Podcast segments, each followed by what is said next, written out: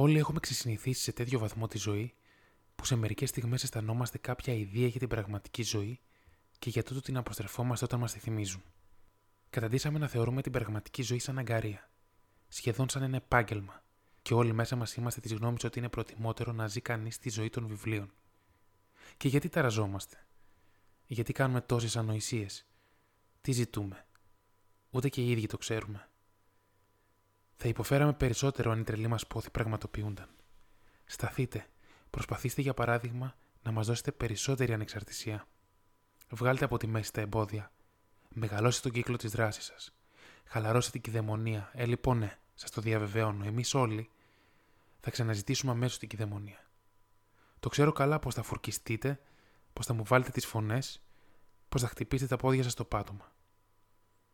Μιλήστε λοιπόν, θα μου πείτε για τον εαυτό σας μόνο και για όλες σας τις αθλειότητες στο υπόγειο.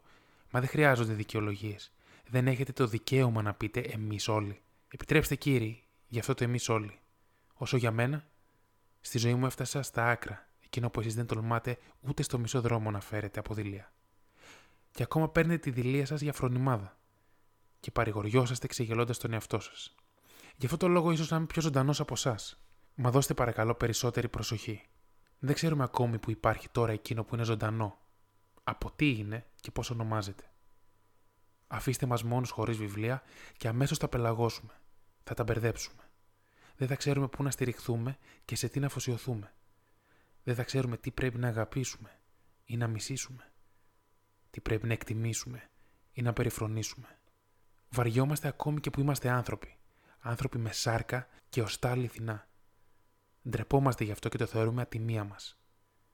Γυρεύουμε να γίνουμε ένας τύπος γενικού ανθρώπου που δεν υπήρξε ποτέ. Είμαστε πεθαμένοι μόλις γεννηθούμε. Και είναι χρόνια-χρόνια που μας γεννούν πατέρες που δεν είναι ζωντανοί.